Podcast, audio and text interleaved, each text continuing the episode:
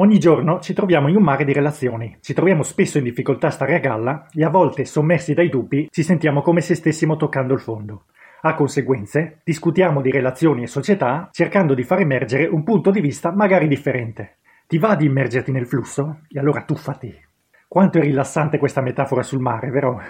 Oggi parliamo di metafore, relazioni umane, emozioni e interazioni. Oggi parliamo del potere della parola. Sigla.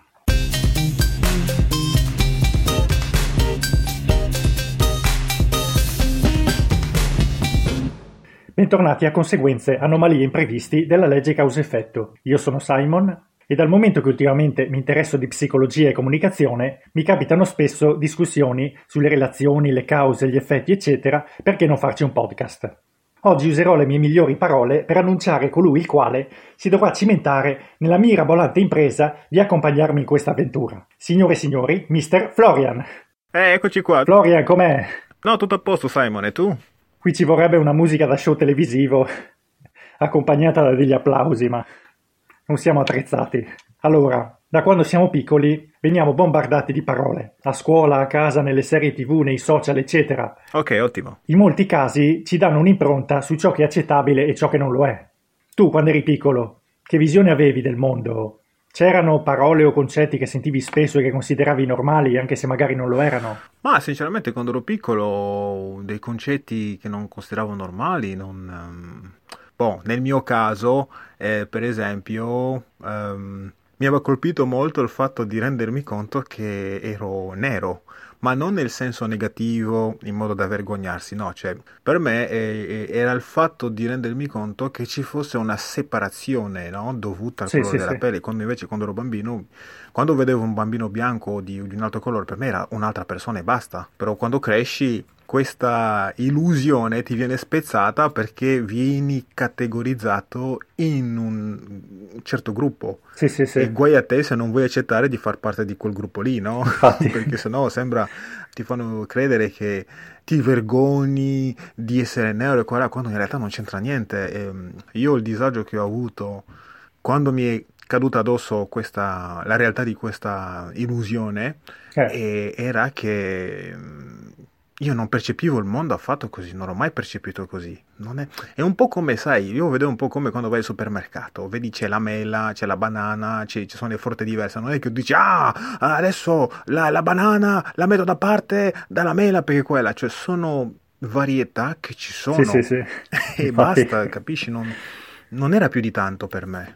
Quindi questa è una delle illusioni che, che, che, mi, era, che mi era caduta decisamente.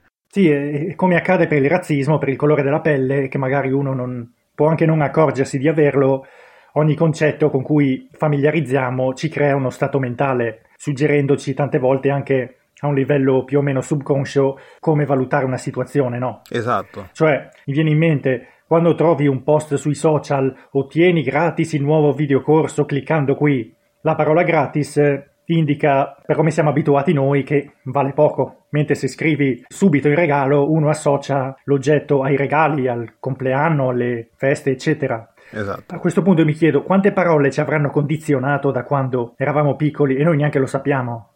Boh, ma un sacco, se ci, se ci, pensi, uno dei primi condizionamenti, Babbo Natale, ok? che arriva lì a Natale sotto il, l'albero e che ti lascia i regali sì, sì. e tu pensi a questo, eh, questo signore con la barba, con la pancia che sta volando con, eh, sai, con, con quegli animaletti che vanno in giro nell'aria e dici questo qua arriva dal Polo Nord eh, con la slitta e tutto quanto e quando sto dormendo a mezzanotte arriva là sotto l'albero e mi lascia i regali, no? sì, sì. Poi quando ti dicono guarda che non c'entra niente e con l'uomo non esiste, un po', un po' fa male, un po' fa male, no? Perché tu ci vai, a, ci, ci vai a nozze con questa realtà per tanti anni della tua vita, fino a quando ti fanno capire che no, guarda, questa era un'illusione.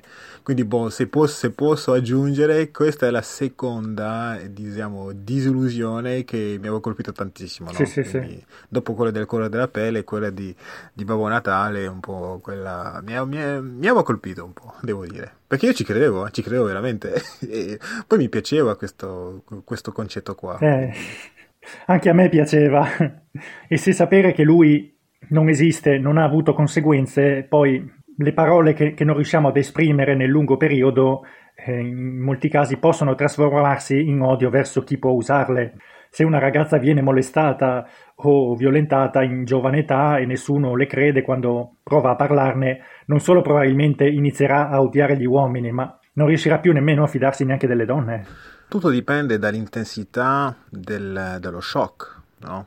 In base all'intensità dello shock con il quale ti viene smontato un certo tipo di realtà, eh, tu ne puoi uscire con un trauma che ti farà avere paura delle prossime esperienze simili o delle persone che reputi che rappresentino quel tipo di esperienza, oppure eh, sarà uno shock che sarà utile ad aiutarti a cambiare per il meglio, si spera. Sì. Perché sai, c'è um, questo autore, Pete Walker, che mi sentirei molto spesso nominare, lui e Sam Vaknin, sì, sì, che lui parla di eh, stress ottimale, ovvero che nella vita eh, ci sono anche dei stress che sono necessari perché una persona possa cambiare, perché lui dice che questi sono i stress che ti creano quei neuroni eh. che hanno la nuova informazione che ti permette appunto di evolverti a livello di, ehm, di esperienza ma anche a livello cognitivo e questo si fa tramite quello che lui chiama stress ottimale. Sì. Un esempio di stress ottimale è per esempio quello che ti ho detto su Babbo Natale.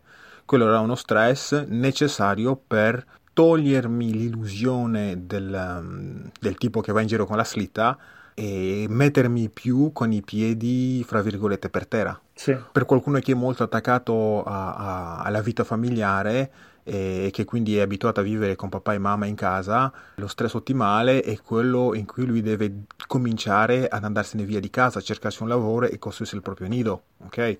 Da non confondere invece con lo stress che è, è, è, è, nocivo per la salute, quindi lo stress nocivo per la salute è quello che non ha come obiettivo quello di aiutarti a migliorare, ma soltanto a peggiorarti. E alla fine, se ci pensi, le parole, così come anche le melodie o le canzoni, eccetera, oltre a eh, influenzare l'umore del, della persona, possono innescare veri e propri stati d'animo che coinvolgono singole cellule, che influenzeranno poi altre cellule. Quindi, se calcoli che una cellula è un, un organismo composto da, da, milioni di altri organismi, cioè tipo un pianeta, per intenderci, eh, con un singolo suono puoi stravolgere un mondo alla fine. Ah, ma decisamente, guarda, decisamente. E, boh, ti basta anche vedere quando vai in discoteca, quando mettono una, una, musica che è molto agitata, cosa succede? La gente comincia a rimpazzire, ha voglia di scatenarsi, sì, sì, di sì. esplodere. Quando metti una musica più tranquilla hanno tutti voglia di rilassarsi. Questo cosa vuol dire? Che la musica ha proprio un effetto sulla psiche. Decisamente, anche, sì. Eh, sul corpo.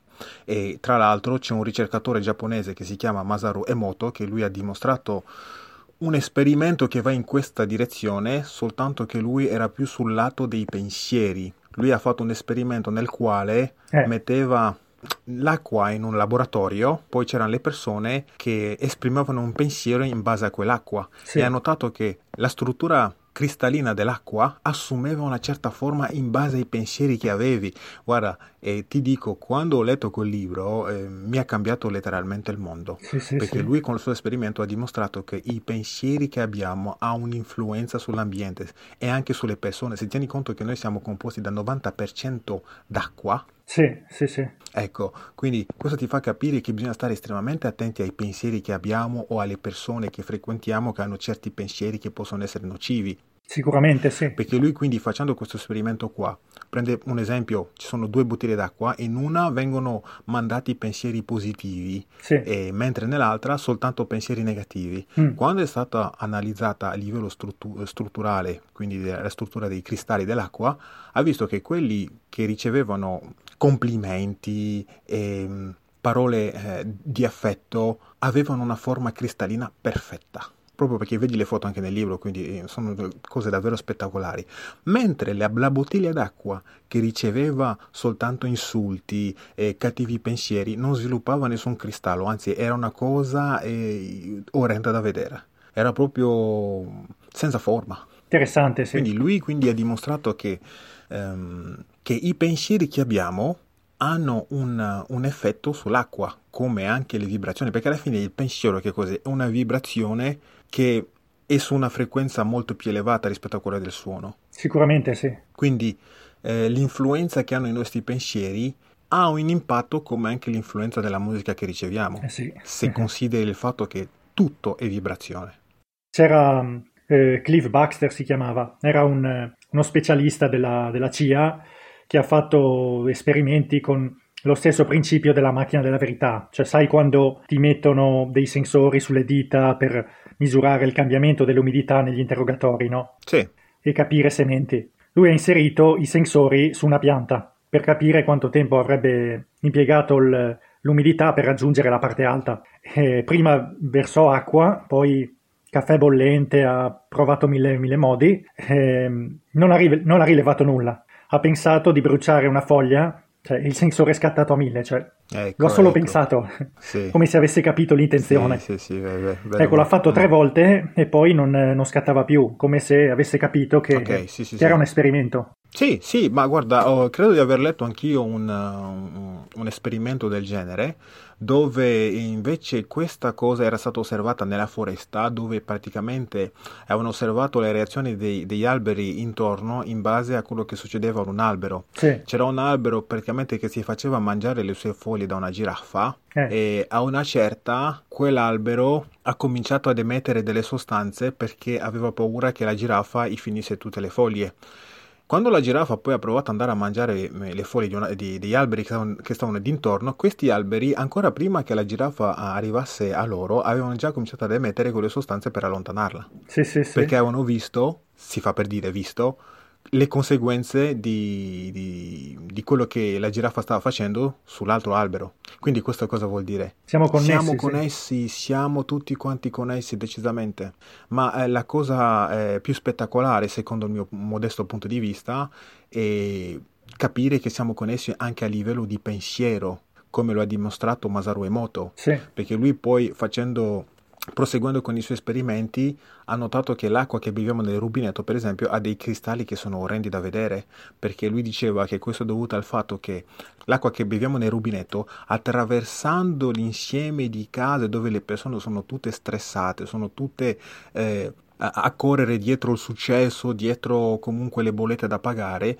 fa sì che le vibrazioni di, di milioni di persone che sono in quello stato mentale lì, eh, quando arrivano a- all'acqua che beviamo nel rubinetto, è, è un'acqua che è inquinata, ma non inquinata a livello di sostanze che sono nell'acqua, è inquinata proprio a livello strutturale, dai nostri pensieri. sì, sì, sì. Cioè, quindi ti dico, io dopo che ho letto quel libro là, che consiglio vivamente chiunque pos- può a darci un'occhiata perché veramente vi cambia la vita, vi cambia letteralmente la vita.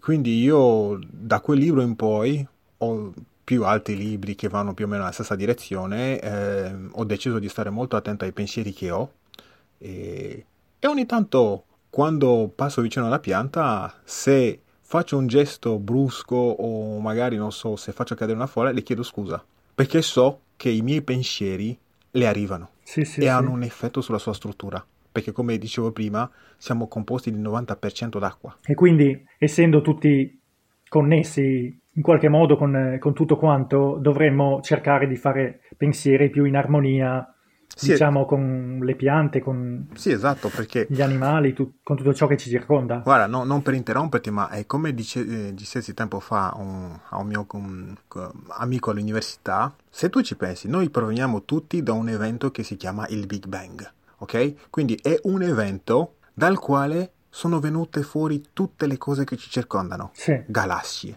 pianeti, insetti, pesci, insomma, tutto quello che esiste. Però quando si torna indietro, ok? Usando proprio eh, un ragionamento logico, che cosa vuol dire? Che tutti noi siamo la manifestazione diversa di un'unica cosa. sì, In fondo, tutti noi siamo un'unica cosa che si manifesta in forme diverse, ma alla base siamo tutti un'unica cosa che è quell'evento del Big Bang che si è diversificato. Quindi quando arrivi a questo modo di, di percepire le cose, sinceramente ehm, non ha più molto senso parlare di, di differenze e di...